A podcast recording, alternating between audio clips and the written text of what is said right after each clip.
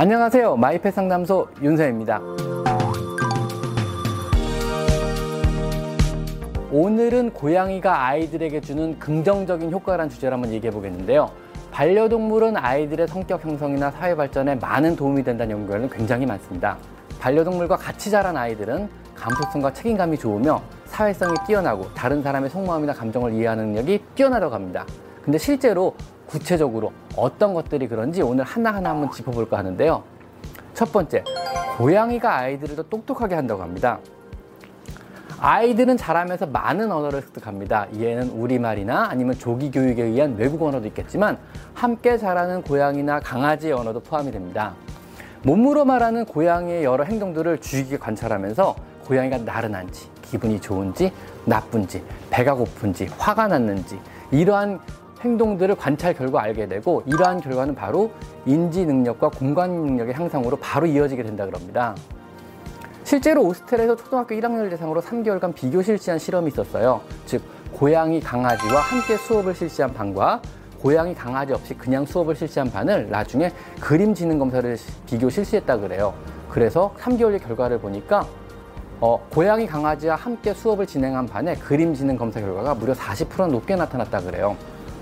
연구진들은 언어로 소통할 수 없는 동물들이 무엇을 원하는지, 무엇을 말하는지 알기 위해 동물들을 주의 깊게 관찰한 결과가 단기간 내 인지 능력과 추론 능력을 향상했다고 보고 있어요. 그리고 1996년 캔자스, 대학, 캔사스 대학교에서 3에서 6세 아이를 키우는 88가구를 대상으로 한 조사에서 반려동물과 같이 생활한 아이들과 그렇지 않은 아이들의 언어 능력, 지각 능력, 공감 능력, 사회적 능력, 지능 지수, 운동 능력을 조사했다 그래요. 반려동물과 같이 자란 아이들은 동물들을 친절하게 대했으며 반려동물과 같이, 같이 자라지 못한 아이들보다 지능지수와 공감력이 훨씬 높았다 그래요. 또한 동물을 키우는 아이가 그렇지 못한 아이보다 평균 IQ가 무려 5나 더 높았다 그러니까 믿거나 말거나는 아니고 실제로 조사가 나온 게 이런 거거든요. 이는 동물을 키우면서 얻은 동물과의 유대감, 신뢰, 자신감이 영향을 미친 거로 보고 있어요. 자, 다음 주제입니다. 두 번째, 고양이가 알러지를 치료한다 그러는데요. 이는 오히려 고양이나 강아지가 알러지의 주범이며 아토피의 주범이다 알려진 것과 좀 반대되는 내용, 내용의 연구들이 지금 계속적으로 현재도 나오고 있어요. 결과들이요. 그래서 돌 전에 개, 고양이 두 마리 이상과 같이 살았던 아이들은요. 그렇지 않았던 아이들에 비해서 6에서 7세가 되었을 때 아토피 등의 알러지 질환 나을 확률이 절반 이하로 떨어진다. 이런 연구 결과가 나왔어요. 일반적으로 아이들의 아토피 비율은 33%인데 반해서 돌 전에 강아지, 고양이와 함께 자랐던 아이들은 6에서 7세가 됐을 때 아토피가 될 확률은 무려 15%밖에 안 됐다 그래요. 절반 이하로 낮아진 결론인데요. 이것은 비교적 안전한 항원인 강아지나 고양이의 털, 타액 혹은 박테리아에 미리 노출됨으로써 미리미리 몸에 항체를 만들어줘서 나중에 컸을 때, 자랐을 때 다른 여러 가지 알러지성 질환으로부터 몸에서 방어 기전을 갖는다 그래요. 이런 연구 결과들은 보통 이제 위생 가설을 뒷받침하는데요. 위생 가설이란 어렸을 때 비교적 안전한 상황에 미리 노출돼서 자랐을 때 다른 종류의 여러 알러지를 예방한다. 이런 종류의 가설입니다. 일본에서도 재밌는 통계 결과를 조사했는데요. 일본의 어린아이들을 대상으로 아토피나 알러지를 앓고 있는 대상으로 조사를 했더니 실제로 강아지 털에 알러지를 유발하는 비율은 단지 3%에 불과했고요.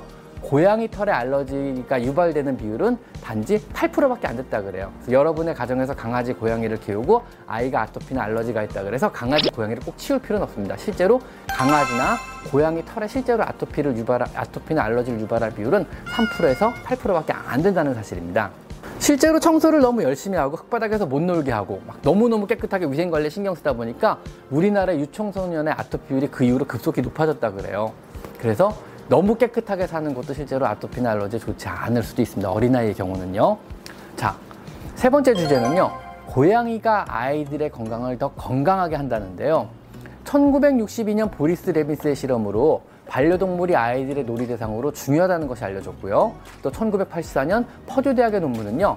반려동물과의 놀이를 통해 아이들의 운동량이 증가하고 감각기관이 발표, 감각기관이 발달한다고 발표했으면서요. 1982년 미국 국립보건원은요. 반려동물이 아이들의 건강에 상당한 영향을 미친다고 공식적으로 발표했어요.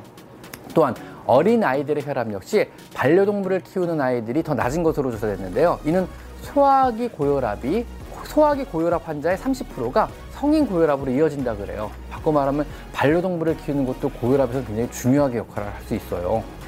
또한 2001년 미국 흉부학계 연구 결과는 더 재밌는데요.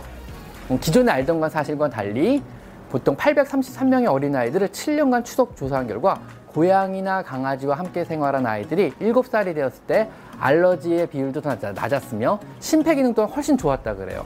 즉 고양이나 강아지가 아이들의 심폐 기능도 나빠지게 하고 털이 폐에도 영향을 미치고 알러지도 생길까봐 일반적인 평균과는 완전히 반대되는 결과입니다.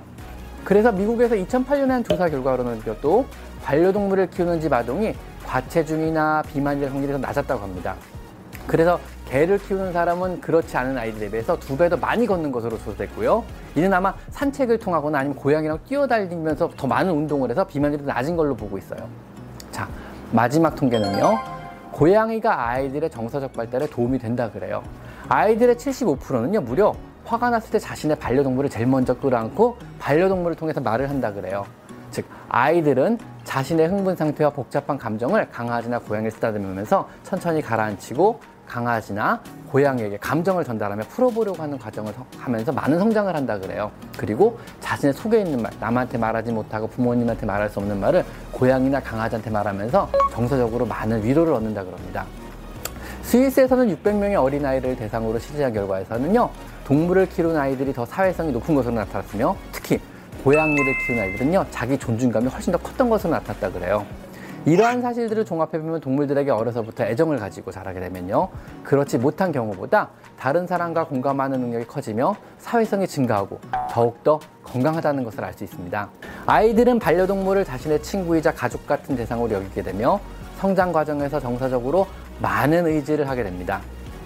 1985년 발표된 논문에서는요, 300명의 아이들 중 90%가 반려동물을 통해 몰랐던 것을 알게 되었고 행복과 조건 없는 사랑을 느꼈, 다고 그랬어요. 즉 아이들이 성장하는 과정에서는요, 성장에 필요한 거는요, 부모로부터 조건 없는 사랑을 받아도 되, 받아야도 하겠지만요, 반면에 자신의 사랑을 조건 없이 나눠줄 대상도 필요하다 그래요.